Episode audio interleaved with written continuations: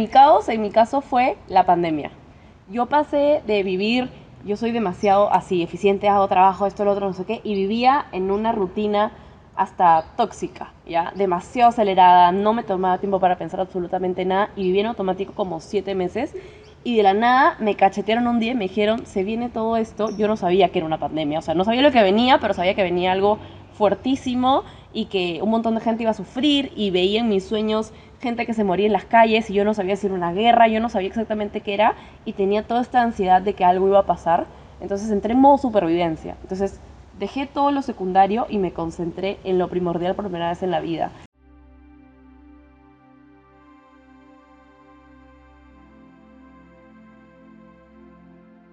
Hoy día estoy muy emocionada de presentarles a Andrea Cacho. A Andrea la conocí por Jime Galeano un día y fue muy loco porque Andrea es medium y tiene la capacidad de conectar con otras almas que están en el otro plano, tiene la capacidad de recibir mensajes de los ángeles y muchas de las cosas que conversamos el día que la conocí eran cosas que he venido escuchando a lo largo de los últimos 10 años de distintos mentores espirituales y guías y maestros y de las filosofías y sabidurías del mundo. Entonces le dije, André, por favor, necesito tenerte acá para que les cuentes todas estas cosas. Y una de las conversaciones que más me impactó era cómo los ángeles han venido diciéndonos una y otra vez cuál es la forma de, de encontrarnos, de solucionarnos y nosotros los humanos no les prestamos atención porque en realidad la solución y la simpleza de la vida está en lo más simple. Y es tan simple las comunicaciones que nos dan que creemos que por ahí no es la solución. Como hemos construido mundos tan complejos, creemos que no. Así que, André, muchísimas gracias por estar aquí conmigo. muchísimas gracias. Me ha encantado cómo es la vida, que a veces conocernos, hacer clic, hacer match, uno no se lo espera para nada. Para nada. Y en verdad es así, la vida es simple. Nosotros realmente como seres humanos estamos demasiado acostumbrados a complicarnos. Y te empiezo un poco contando para mí qué han significado estos mensajes y cómo han ido cambiando en mi vida y cómo creo que eventualmente van a cambiar en la vida de todos, los muchos o pocos que nos vean. Yo al inicio, en verdad, bueno, mi historia ya la conocen, yo soy Andrea, soy medio, me sigo medio en toda mi vida, pero... Por más que por un momento estuviste en negación. Sí, sí. Y por ahí quería empezar, ¿no? O sea, creo que todos tenemos intuición, que es esta vocecita en el interior de la cabeza o a veces en la barriga que te dice, no hagas esto o sí. Y muchas veces nosotros, no, eso como que le tiras perro, ¿no? Como que no quieres seguir por el camino. Y cuando no lo sigues es cuando más te generas problemas o más te trabas y más te demoras en lograr lo que uno quiere o más te demoras en llegar a lo que uno quiere para uno. Entonces, importante es muchas veces seguir esa vocecita. Yo, en verdad, más o menos hace como siete años, decidí tratar de investigar más sobre lo que me pasaba, porque yo no tenía un nombre, ¿no? O sea, para mí no era ser medium, para mí era simplemente, ocasionalmente veía unas almas y ahí quedaba. Y traté de empezar de buscar y mi intuición me decía muchas veces, no por ese camino no vayas. Yo tenía 20 años, estaba en la mitad de mi adolescencia todavía, claramente no tenía nada claro de lo que quería para mí. Empecé a como que buscar en sitios donde no debía, empecé a tratar de buscar a personas que donde no fluía pero seguía ahí, seguía ahí, seguía ahí, hasta que en un momento decidí botar todo lo que yo tenía y me la pasaba en reuniones, en sitios, diciendo, te va a pasar tal cosa, veo que te, te va a pasar no sé qué. Y obviamente hasta que en un momento, Aldo, que es mi enamorado, que ha sido la persona que más me ha, tratado de ayudar con todo esto, me dijo, no, Andrea, tú así, siguiendo como barco a la deriva, no puedes andar. Entonces, todo va a llegar por su propio peso y yo estoy segura que tú vas a saber cómo. Y ahí esa vocecita se convirtió en mi intuición. Mi intuición me empezó a decir cuándo, me empezó a decir con quién sí, con quién no, cómo, si le, era leer libros, si era ver películas, si era conversar con personas, y todo se fue dando. Y luego vino, empezaron a aparecer ya después de, bueno, toda mi historia, que si quieren conocerla ahí les dejaremos el link, pero cómo empiezan los ángeles a llegar a mí, es a raíz de la pandemia. Em, y muchas veces uno pregunta, ¿qué debo hacer? ¿Debo comer A o B? Y es simplemente más simple que decir, pedir que te digan qué hacer. Es amar, es no hacer daño a los demás y ser coherente con uno mismo. Me repetían siempre esas tres cosas y suenan muy básicas, pero en verdad resumen todo. Para la familia, amar, respetar y ser coherente. A veces a tus papás, no sé, pues te da flojera, a tus hermanos, uno no es paciente, uno no es coherente. Con tus amigas le aconsejas, no, sí que tienes que ser buena con tu mamá y en el fondo te estás peleando tu casa. Entonces es simplemente parte por ahí. En el trabajo igual, con tus amigos igual. Entonces esos tres mensajes a mí me quedaron como súper marcados. Y luego vino toda la pandemia. Yo en la pandemia fue una transformación dura, pero de mucho aprendizaje porque sentía mucho sufrimiento antes de que llegara. Yo sentía como la tierra empezaba, empezó a hacer yoga y sentía como todo vibraba, pero feo, vibraba duro, vibraba así como, como si hubiera un terremoto en las energías. Y a mí me costaba muchísimo tratar de conectar con las personas, porque digamos yo estaba sintiendo todo esto de manera anticipada. Y yo tengo también, uno de mis, de mis guardianes es el arcángel Gabriel. Y empecé a hablar con él en la pandemia a pedirle señales, a pedirle cosas, no era necesariamente hablar como de hablar. Le decía como no sé cómo proceder y recibía frases en libros o, no sé, escenas en películas.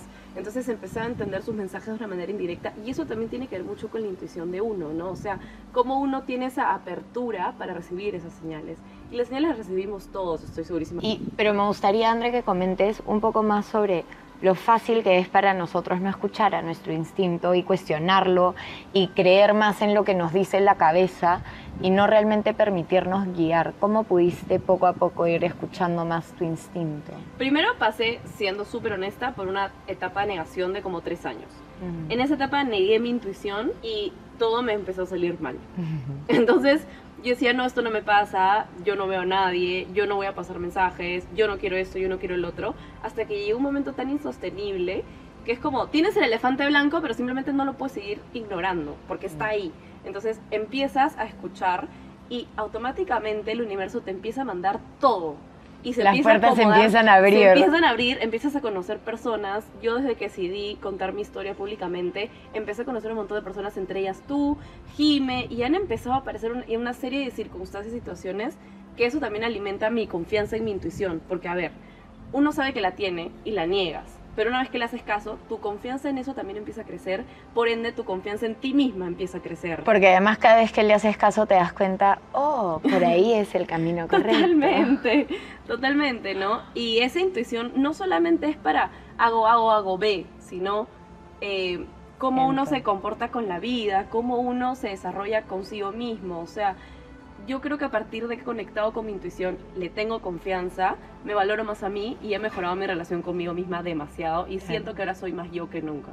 Exactamente, porque al final del día estás aprendiendo a escucharte y a lo que te dice tu corazón y no solo los cuentos de tu cabeza que podían decir, no, yo no voy a ser medium, yo no quiero dar mensajes. Yo no quiero nada de esto. Yo no quiero nada de esto, pero al final las señales eran muy fuertes y quería que les cuentes también porque me imagino que muchas de las personas que nos están viendo han perdido a gente.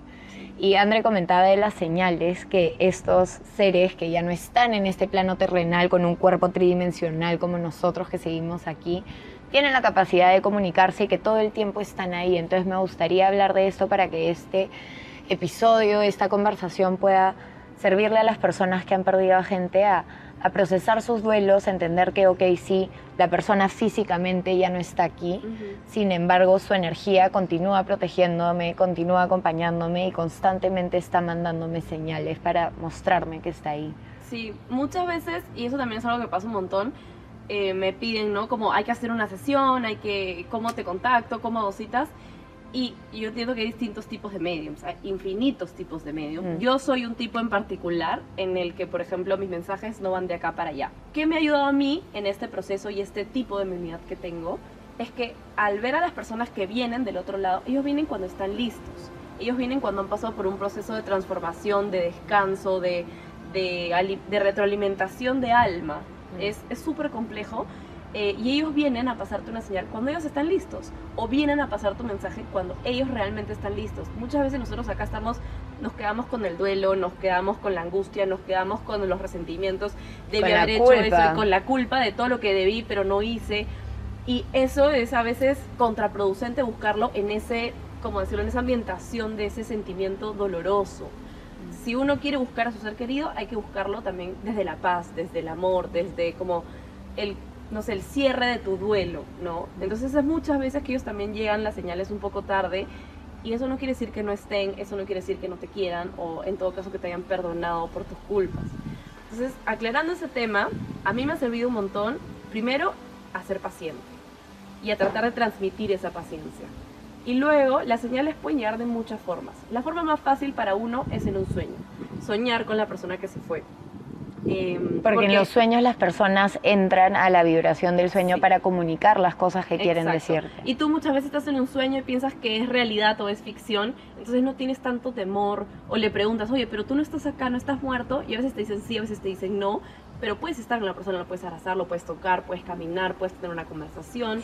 Es como un, una zona neutral. ¿No? En la que las personas... Y puedes sentirlo y muy real. En el sueño no siempre te hablan, mm. pero eso no quiere decir que no te estén diciendo con todo lo demás, con la sensación, con, con la vibra, con el contexto, si es un día soleado, si estás en la playa, si estás en su lugar favorito, cómo están vestidos, a qué huelen, o sea, es casi un trabajo de detective, descifrar el sueño, ¿no? O sea, pueden no hablarte, pero todo el contexto, lo que ves, es como para que te levantes y lo anotes todo y luego le vas encontrando el sentido a todo eso que viste, ¿no? no solamente... Y al final mencionar que también el sentido está abierto a la interpretación de lo que sea que tú quieras darle el sentido. Entonces a veces es tener cuidado también de no decir, ah, estaba lloviendo, entonces me está diciendo que está mal, porque normalmente, como comentaba André, las almas tienen este proceso cuando uno muere, que era lo que me explicaba también otra mentora, es como la alma pasa a revisar toda su vida, pero ya no desde su ego y desde Franco de Ferrari en el caso de mi papá o Maribí Mariate en el caso de mi mamá, sino desde su yo superior para poder soltar o dejar ir aquellos aprendizajes que no pudieron desde, desde lo terrenal, pero como esencia y como, como alma, no terminar de cerrar el aprendizaje y eso toma un tiempo. Y el tiempo ahí es distinto que el tiempo acá. Totalmente, acá pueden ser 50 años y ya puede haber sido un año, o sea, el tiempo funciona de una manera totalmente distinta y se toma lo que se tenga que tomar y en el proceso pueden venir, hay gente que lo siente en sus casas, ¿no? Y a eso también vienen los otros tipos de señales. La primera y la más fácil de digerir para uno son los sueños.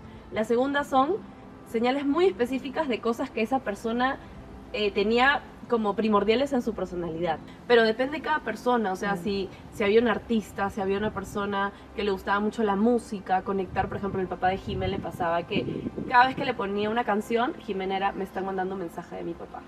¿no? Entonces, o la mariquita también tenía, que aparecía en los momentos más importantes y ese era su abuelo. Entonces cada quien tiene que encontrar las señales, pero las señales están ahí todo el tiempo, simplemente tenemos que abrir los ojos y, y mirarlas. Tal cual.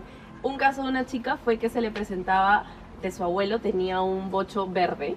Y cada vez que ella pensaba en su abuelo tenía que preguntarle una decisión importante, en Lima veía un bocho verde, que no es que hayan así en cantidades industriales. Entonces cada uno tiene que buscar ese objeto o esa señal, pero primero tienes que abrir y conectar con tu intuición. Y luego realmente abrir tu corazón, anotar la señal y encontrarle el sentido uno mismo, porque lo que signifique para mí o para ti no va a significar para alguien más. Exactamente, y además dentro de, esto está el mencionar que se hace desde el amor y no desde el necesito que estés en mi vida y quiero porque eso también es lo que genera las almas en penas. Toda esa gente que ha llorado y ha deseado que la persona regrese y que no es como no permites que la energía se libere y que el alma pueda continuar su propio proceso. Totalmente. Coméntales un poco más de eso para que la gente pueda extrañar, sí, pasar sus procesos de duelo, pero no necesariamente aferrarse ni seguir culpando. Porque al final del día, cuando uno pasa al otro lado, y es este lado de conciencia y divinidad absoluta donde todo es perfecto. Y nuestros seres queridos, no importa cuánto hayan sufrido aquí en vida, una vez que están allá, si logran trascender y no quedarse como almas en pena, que hay y existen las almas en pena, pero si logran trascender, están bien. Están inclusive mejor que acá porque no tienen ego. Es una maravilla del otro lado. Eh, vi una experiencia eh, cuando todavía estaba en negación. Creo que también fue un gran aprendizaje para mí porque yo todavía no estaba, digamos, tan curtida en el tema, no tenía tantas herramientas para entender. Pero a veces uno en los momentos de mayor no sé, dureza, es donde vienen los mayores aprendizajes también. Se me presentó el caso de una chica em, que se había suicidado, joven, y la chica me, me, empezó a seguir como una semana en sueños, de manera física, yo la veía, como la había visto en sueños por primera vez, y ahí entendí un poco el dolor y la pena que se puede generar del otro lado cuando no dejas círculos cerrados. En ese momento yo no estaba preparada para ayudarla, eh, sin embargo recé y hasta el momento de hoy cada vez que puedo rezo por ella. Em, pero eso me enseñó a que, yo me imagino, ¿no? Ahora que ya tengo todo el poco conocimiento o mucho que tengo y las experiencias que he tenido, y digo, si una persona suicida me buscara ahora y su familiar me buscara de una manera muy incisiva porque quiere solucionar algo, creo que solamente le transmitiría toda su angustia y todo su dolor a esta persona que ya está sufriendo y que ya está angustiada. Entonces es muy probable que eso no sume. Entonces, por eso digo que hay una transformación del otro lado. O sea, uno muere y tiene más o menos 45, 50 días en los que recapitulas toda tu vida y luego llega un proceso de transición. Ese proceso es diferente para cada persona. Puede tomar un mes, puede tomar un año, puede tomar 10 y eso no es algo malo o algo bueno. Simplemente es un tiempo que uno se da cuando se retira, ¿no? Es el tiempo perfecto para cada alma y cada uno determina y ahí ya no hay juicios. Es acá que decimos tienes que apurarte. no hay que hasta los 30, hasta los 40, hasta los 50, no hay nada. No hay un tiempo ni un orden de no cosas. No existe el tiempo y el espacio. Entonces es relativo y cada uno se tiene que tomar ese espacio, porque no voy a decir tiempo, ese espacio para realmente sanar esas angustias, esas dolencias y esas cosas que vienen desde el ego y no vienen desde tu yo superior, para decir, ok, termino con esta vida y cuál va a ser mi propósito ahora en adelante. Muchas personas vienen a pasar mensajes a sus seres queridos, estoy bien, o simplemente hay personas que vienen y te acompañan como guía te acompañan, te enseñan en la vida, te dan señales, mensajes, o simplemente están contigo y tú sabes, ah, ok, siempre van a estar conmigo, ¿no? A veces uno también tiene esa sensación después de que has perdido una persona pasado 5 o 4 años, ¿no? Entonces, es por eso, es muy importante tener la paciencia y tener uno en vida la capacidad de soltar el dolor, porque también he visto otro caso, cuando hace muchísimos años atrás, em, había un chico que que lo habían asesinado por robarle el carro, el celular, no me acuerdo. Y él se ha ido en paz, se ha ido en paz, así tranquilo, feliz, a pesar que fue un momento abrupto de la noche a la mañana. Mm. Y el primer, uno de los primeros mensajes que recibí fue de este chico que me dijo, quiero que veas la forma en la que te comuniques con mis papás y les digas que yo estoy bien. Porque todo lo que ellos están haciendo acá me está trayendo de vuelta y yo no quiero volver. Entonces, qué duro para un padre que se queda con todo el dolor y la angustia acá, se le han arrebatado la vida a mi hijo y él viene desde La Paz y dice, estoy bien, como tranquilo, déjame ir, ya nos volveremos a ver en algún momento, no es el momento y no es la manera, pero suelta, sigue con tu vida, tú estás acá, vive, sé feliz, mm. aprovechalo, nos volveremos a encontrar para ti será, no sé, en 40 años, para mí será mañana. Entonces, como a veces también tenemos que tener esa capacidad de dejar ir las cosas y ya hablando a la persona que se queda acá, te quedas años pensando y pensando en tu mente, en el dolor, y tú como persona no tienes espacio para nada más que el dolor. No vives, no crees. Y lo justificas porque sientes que ese dolor muestra el amor que tenías por la persona, pero ese es ego, simplemente, porque el dolor va a estar y todo siente. Una pérdida viene con tristeza, la tristeza es dolor al final del día, pero no es necesario proyectarlo y, y cargarlo por, el resto de nuestras vidas. Eso no significa que quieres menos a la persona, que no la valoraste, que no la honraste, todo lo contrario. Para mí el estar bien, el permitirme soltar y sentir que mis papás me acompañan y vivir la mejor vida que puedo vivir es mi manera de honrarlos y de agradecerles cada día. Es como yo estoy aquí gracias a ellos y tocó que se fueran antes de lo que me hubiera gustado, sí pero fue la realidad que me tocó vivir y no voy a cambiarla. Lo único que puedo cambiar es la manera en la que yo elijo explicármela. Y muchas veces ni siquiera nos damos el permiso de reinterpretarla porque sentimos que dándonos ese permiso es como decir, ya no te queríamos tanto realmente y que la otra persona del otro lado va a estar ahí juzgándonos como, oye, tú no deberías de estar tan bien tan rápido, ¿ah? Y jamás, porque ellos desde el otro lado todo lo que quieren es que tú estés bien. Y eso me lleva a la siguiente pregunta. Hay mucha gente que muere estando peleado con un familiar querido y eso genera un apego aún más grande y un dolor y un sufrimiento aún más grande a la persona que se queda viva.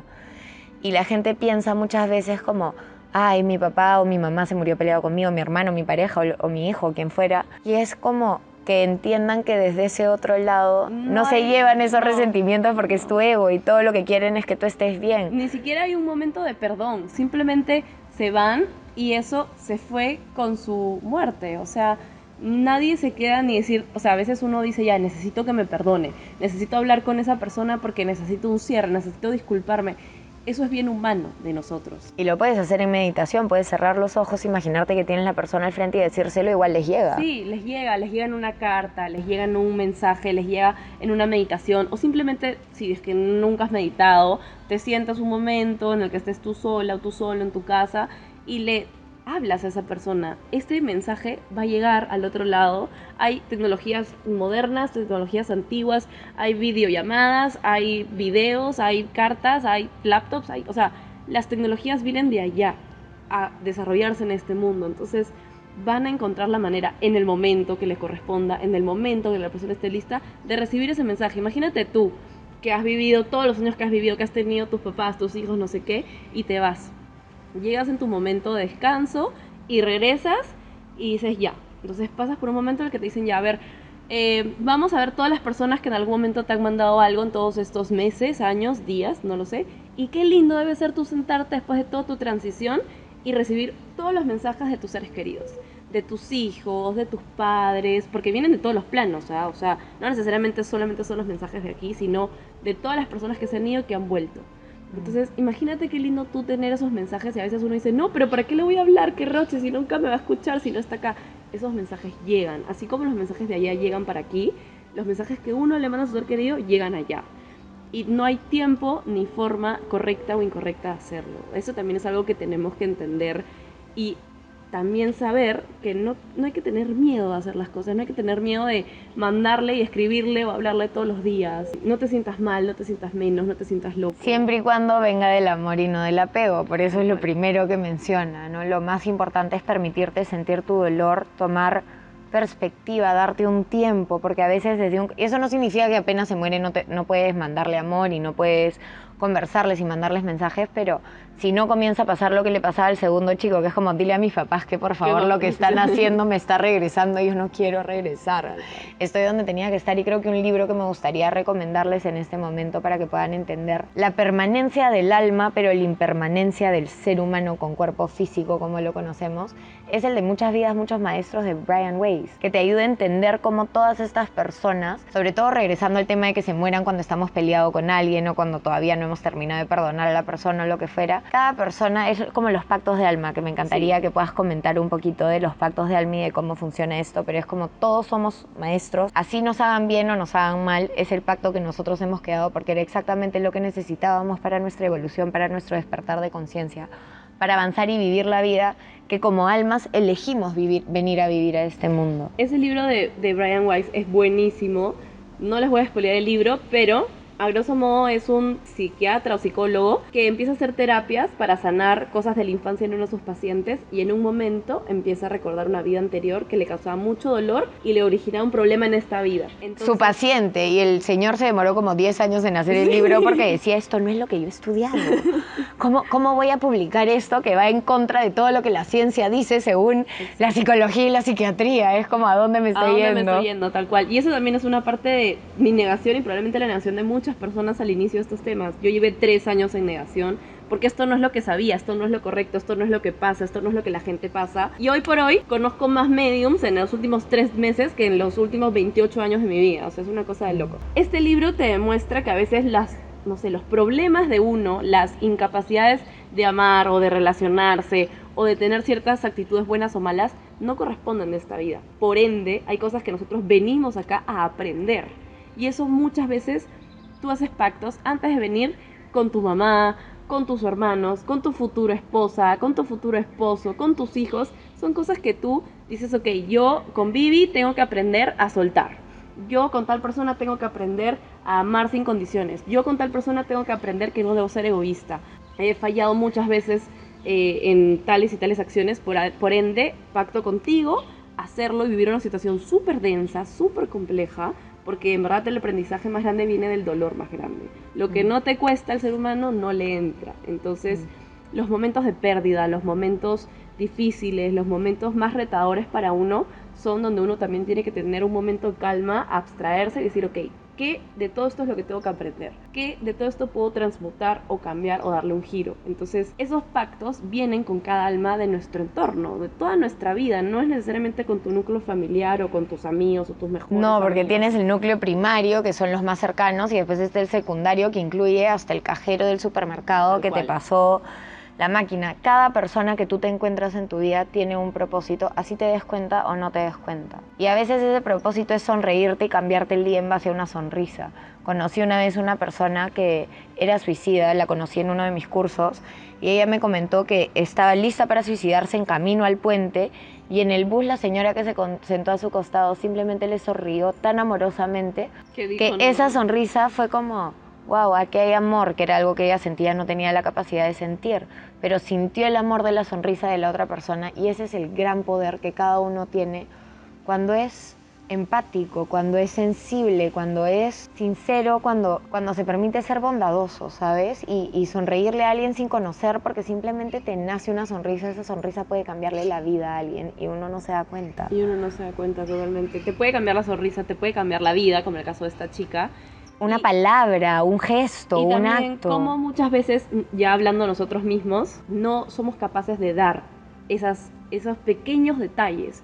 Tómate un momento para disfrutar el sol, para disfrutar las personas que tienes a tu alrededor, decirle, oye, qué bien te veo, alegrarte genuinamente por la felicidad de otro, como el ser humano a veces no puede alegrarse genuinamente porque le va bien, en el trabajo, porque le va bien en su familia, porque le va bien porque uno tiene problemas o porque uno todavía no ha logrado lo que quiere, que la otra persona quiere. Entonces, ¿cómo? por eso tiene que empezar por uno mismo, trabajando en uno mismo para luego poder conectar con este amor y con esta gratitud y realmente vivir en abundancia, sin estar mirando al del costado diciendo, ay sí, pero es que siento envidia sana. La envidia sana es falta de confianza en uno sí. mismo y el creer que no voy a poder lograr lo que aquella persona ha logrado y no existe la envidia sana porque al final es una frecuencia que baja tu vibración. Sí, no existe envidia sana para empezar, ¿no? O sea, no. no existe nada bueno que tú quieras del otro que no tengas que te va a sumar, sino simplemente también es un esta ley del espejo, ¿no? Lo que te molesta del otro muchas veces es lo que te molesta a ti mismo o lo que tú no tienes o lo que tú haces. O crees no tener. O crees no tener. Entonces, siempre piensen también la ley del espejo. No creo que esa persona esté haciendo esto bien por esto, por esto, por esto. Date un momento, bueno, si ya te peleaste ya fue. Pero, pero igual date caso. un momento para reflexionar y ver sí. qué estoy proyectando en esta persona. Sí, o qué parte de mí está conectando con esto que me molesta y por qué, y analizar, ¿no? O sea, muchas veces yo suelo vivir en automático. Soy una persona que ejecuta así, ta, ta, ta, ta, ta, pero a la vez no sé, paradójicamente soy medio y tengo que analizar demasiado todo. Entonces, en el último año y medio de mi vida trato de abstraerme y es súper difícil. Pero es importante tener esos espacios meditando, haciendo deporte, haciendo tu hobby o lo que te gusta y poder como pensar y procesar esa información para bien. ¿Pero es difícil realmente o simplemente no es un hábito? Empieza no siendo un hábito y luego ya es como... Porque cada vez se te hace más fácil, ¿o sí, no? Sí, sí, Entonces no es que no es difícil, es que al comienzo, claro, callar tu mente y decirle, oye, ven, ven, ven, vamos a reflexionar. tu mente dice, no, no, yo quiero pensar en pajaritos, yo quiero pensar en mis miedos, yo me quiero ir a contarme cuentos, que es lo que he venido haciendo todo este tiempo. Entonces simplemente agarrar y decir, sit, no, sit. Igualito. Sit, ¿no es cierto? Sit. Igualito. Igualito, o sea, es simplemente hacer eso. Y perseverancia, muchísima perseverancia. Tolerancia, repetición y perseverancia. Sí. Y paciencia con uno mismo. Paciencia con todo, con todo, con uno mismo, con que las cosas se darán, con que el dolor pasará y, se encont y te encontrarás, o sea, todo. ¿no? El despertar espiritual en las personas. Tú tuviste un despertar espiritual que te tomó años de negación y de tratar de, como, no quiero esto, no lo quiero ver, no lo quiero ver, pero ya llegó un punto donde no podías no verlo porque estaba acá al frente de tu cara. Sí. Y era como, esta es tu vida. Entonces, cada persona tiene un proceso distinto en el despertar de espiritual. ¿Cómo fue el tuyo? Y además de cómo fue el tuyo, ¿Qué guías y ayudas externas de los angelitos nos puedes regalar hoy día? Bueno, creo que en estos momentos de crisis, en todo sentido de la palabra, en el que estamos viviendo todos. Que además, perdón que te interrumpa, pero quería hablar del caos y cómo el caos ayuda al despertar de conciencia, que es Sí. un poco lo que estamos viviendo ahorita. Que mucha gente se queja de todo lo que está pasando, pero es lo que te decía Los Ángeles también. Nosotros les hemos dicho las respuestas y son tan simples, pero ustedes No quieren verlas Sí. y no escuchan. Entonces no nos queda de otra que mandarles todo este trajín de eventos para que a cachetadas despierten. Tal cual. Entonces, O sea, el caos nos lleva al despertar y luego cómo el despertar es único e irrepetible para cada uno. Perfecto. El caos. Cómo realmente uno tiene que llegar hasta el límite, hasta la gota que derrama el vaso para levantar tu voz. Y voy a tomar este ejemplo porque es algo que nos pasa incluso dentro de nosotros mismos. Te vienes omitiendo, vienes no haciendo caso a tu intuición, vienes metiendo la pata, empiezas a tomar malas decisiones y empiezas a nublar tu juicio y empiezas a tener también todos estos sentimientos de ansiedad, de culpa, de resentimiento. Entonces tu capacidad para tomar decisiones y enfrentar la vida se tergiversa Se nubla. se nubla. Entonces, para tú poder salir de eso, necesitas un terremoto de energía. ¿Cuándo pasa un terremo- terremoto de energía? Cuando te pasa algo duro en la vida. Puede ser la muerte, puede ser un cambio de trabajo, puede ser simplemente una pérdida de motivación por tu vida, puede ser un proceso de depresión, de ansiedad, puede ser tantas cosas que para uno significa este terremoto, depende de cada persona.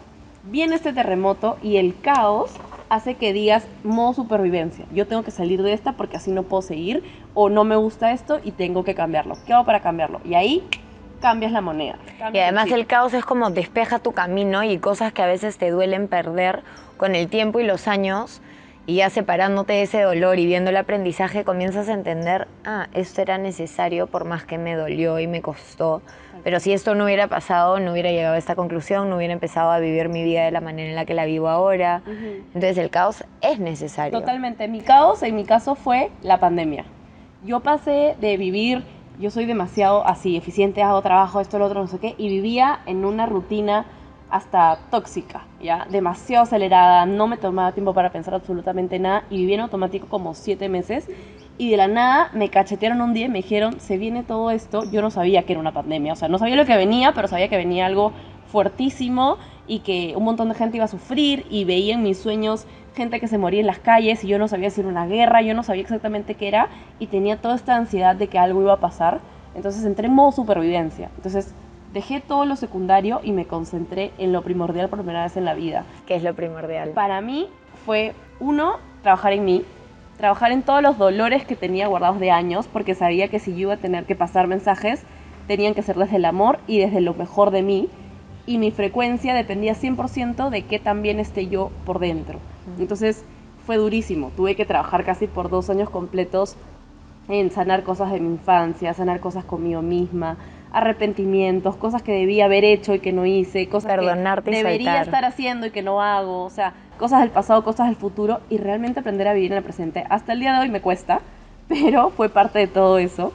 Y la pandemia fue ese espacio en el que no podíamos trabajar porque nadie podía salir a su casa y tuve casi cuatro meses mirando el techo y dije, no, esto no puede seguir así. Me puse a hacer yoga, me puse a meditar, me puse a leer todos los libros que siempre había querido leer y me puse a trabajar en mí. Y ya luego conforme fuimos normalizando las cosas, traje esos hábitos en mi vida. Y a veces pues todavía no medito todos, las, todos los días como quisiera y cosas, pero lo trato de hacer cada cierto tiempo y cultivo estas conversaciones, estos momentos de reflexión, que cada vez son más, mejorando mis hábitos.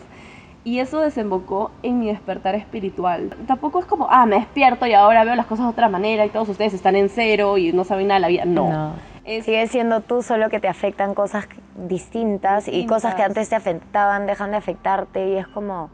Tomas ah. más conciencia de ti mismo y del mundo. Mm. Empiezas a valorar más las cosas más simples. Y eso viene 100% en cosas que nos decían los ángeles, ¿no? Como a veces uno piensa, y me voy a poner un poco cliché, los 10 mandamientos. No robarás, no, no mentirás, no no sé qué. Son cosas tan sencillas, pero que realmente impactan tanto en tu vida. Entonces, porque tienen que ver con valores y principios. Tienen que ver con valores y principios. Si tú eres bueno con el que te cruzaste en la calle limpiando y recogiendo la basura y lo ayudas porque se te cayó el, el papel o la cáscara del plátano a la mandarina y eres bueno en tu trabajo, eso te hace ser coherente. La coherencia es algo que yo creo que es una de las cosas más difíciles de lograr y creo que es algo que mi despertar espiritual me impulsa más a lograr. O sea, ser coherente en todos los aspectos de mi vida y en todas las escalas y en todos los tipos de relaciones que tengo, con mi familia, con, con las personas que trabajo, eh, con las personas que ves un día en la calle y se acabó, o con las personas, uno nunca sabe, como tú dices, esa sonrisa, a quién le puede llegar en qué momento. Y ser coherente además requiere de un trabajo interno muy grande. Sí. Porque para ser coherente tienes que saber quién eres y saber quién quieres ser y cómo quieres vivir y actuar en el mundo. Tienes que aprender a perdonarte para que así puedas vivir mucho más en armonía con la gente que te rodea, además de contigo mismo, porque al final del día la relación más larga que tenemos en la vida es la de nosotros, con nosotros mismos. Nos acompañamos desde el día que nacemos hasta el día que morimos. Y nuestra alma continúa por la eternidad de la eternidad de la eternidad. Entonces es realmente vernos, vernos más allá de lo que este ego y esta mente y esta versión de, de mí, porque en esta tierra me llamo Viviana y, soy como me veo, ¿me entiendes? Pero más allá de esto hay un alma, hay un alma que es amor incondicional y todos los seres humanos tenemos esa alma. Solo que nuestros egos, nuestras crianzas, nuestras perspectivas han ido metiéndonos en una cajita donde creemos que la vida es esto y no nos damos cuenta que en verdad la vida es todo esto.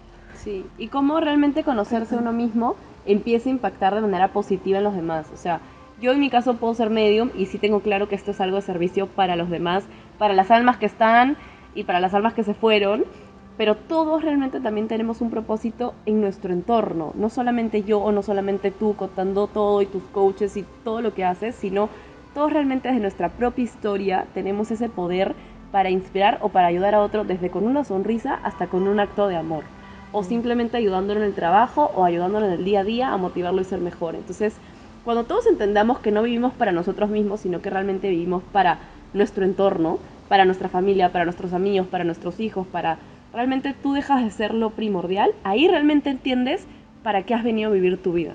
Mm.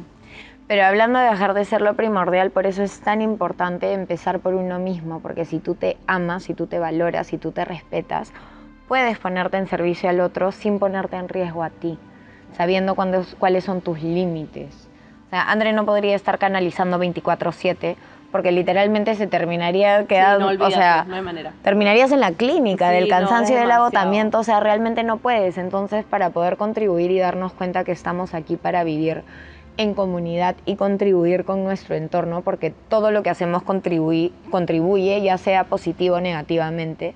Tenemos que empezar por nosotros mismos para amarnos, valorarnos, respetarnos y poder poner nuestros límites, porque si tú no pones tu límite y tratas de contribuir más y crees que eso te hace mejor, al final del día te quemas y dejas de poder contribuir porque ya no tienes más para dar, pero porque no te diste ese tiempo a ti de estar bien para poder desde el estar bien contribuir lo mejor que puedas contribuir. Sí, demasiado. Y algo que a mí me ha inspirado mucho de ti, Vivi, es tu fortaleza. O sea, la fortaleza y la capacidad que has tenido para transmutar todo este dolor. Y eso es algo que ahora yo creo que tú lo vas a dar al mundo y me encantaría que la gente vea eso, o sea, vea eso que yo veo y que a veces veo muchas personas y no tenemos la capacidad de ver cómo a veces uno tiene esa capacidad de transformar lo malo que le pasa, entre comillas, o lo doloroso que le pasa, en algo bueno, en algo que digas, oye, si yo pude hacerlo, porque tú no. Vienen, venimos dos años y medio de gente que ha perdido a sus familiares, a sus, a sus trabajos, o sea, no solo pérdidas de muerte, perdemos todo el tiempo. La vida es una pérdida constante. Una pérdida constante. Y cómo realmente uno tiene esa fortaleza, pero esa capacidad de confiar en tu intuición, de tener más confianza en uno mismo y de realmente entender que si todo viene desde el amor, va a tener un impacto positivo en uno y en el resto. Y una vez que logras esas tres cosas contigo, compartirlas hacia afuera y empiezas haciendo, uno a veces piensa que no suma, pero empiezas contándolo en tu círculo cercano y va creciendo y va creciendo y va creciendo. Y miren, si Vivi ha podido, realmente espero que cuando a mí me pase yo lo pueda hacer igual. De todas maneras, porque todos somos humanos y como tú dices, a veces no nos damos cuenta del impacto. Me acuerdo cuando no tenía clientes y recién empecé, yo decía, pucha, pero no contribuyo, no ayuda a nadie, ayudaba a las ONGs y eso hacía sentirme útil pero una de mis mentoras me dijo que tiene también, al igual que tú, la capacidad de conectar con energías. Me dijo, tú le has preguntado, tú has visto a toda esta gente que has ayudado, que te rodea, que son tus amigos y que con simplemente una palabra, una frase de motivación o porque tú creíste en ellos, le diste la capacidad a ellos de creer en ellos, porque solo necesitaban a alguien que crean en ellos. Entonces, no nos damos cuenta del impacto que nuestras palabras, nuestras frases, nuestras acciones pueden realmente tener en la vida de otra persona. Y más importante todavía es no nos damos cuenta que muchas veces hacemos por el otro lo que no somos capaces y no estamos dispuestos a hacer por nosotros mismos. Entonces es comenzar a ver, mierda, si lo estoy haciendo para ellos, ¿por qué no puedo hacerlo también para, mí? Y darme cuenta que efectivamente sí estoy contribuyendo, de repente no en la escala que quiero por el sueño que tengo, pero al final es contribución y eso me pasaba cuando recién empecé y después dije, basta, tu sueño tenlo en mente y que sea tu norte, pero agradece y bendice cada pequeña contribución que tengas que puedas tener en tu entorno y ahí cambia por completo la mirada porque comienzas a vivir en abundancia. Todo es suficiente. Ya no estás viviendo simplemente el, medio vacío, sino medio lleno. Entonces eso cambia, ¿no? Y eso es parte del despertar espiritual, no es, ah, me voy a volver demasiado afán de tal cosa, me volver religioso de tal manera, o sea, no, el despertar espiritual es llegar a conectar con tu mayor logro de tu esencia, o sea, tú has conectado con tu mayor tú y ahora tú puedes contar y trascender de esta manera en todas estas personas. Yo he logrado conectar con mi don de ser medium y trato de ayudar siempre a todas las almas. Entonces, el despertar espiritual es que tú, que ves este video, trates de encontrar eso que te hace vibrar y que tienes para compartir con el mundo y como para realmente generar ese impacto positivo, porque si todos despertamos y todos encontramos nuestra misión, no estaríamos viviendo todo este caos. Así que en verdad es algo que tenemos que empezar a cambiar desde uno para afuera. Y si bien el caos que estamos viviendo no es necesariamente un caos que deseemos y nos encantaría que acabe, podemos tomar acciones para contribuir a que eso vaya bajando, podemos conectar con nosotros, podemos decidir dejar de verlo como si fuera el fin del mundo y simplemente verlo como, ok, nos está tocando vivir esto, ¿qué estoy aprendiendo de esta situación? Porque por más que no lo desees y no quieras que pase, estamos viviendo esta situación. Entonces, ¿cómo puedes tú colaborar y contribuir? Toda esa energía. Yo hago meditaciones y mando luz y amor a los corazones de todos los gobernantes, de toda la gente que está en la guerra, de toda la gente que está en la cada uno puede contribuir a su manera. A veces tengo el tiempo de ir y contribuir en persona, a veces no.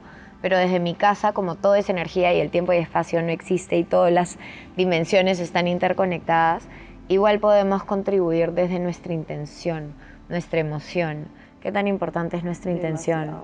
demasiado importante. ¿Y qué tan poderosos somos realmente? Porque no creemos el poder que tenemos. No, no creemos el poder de la mente y en segundo lugar no creemos nuestro propio poder ni que somos capaces de realmente cambiar y transmutar eso que vemos malo en algo bueno.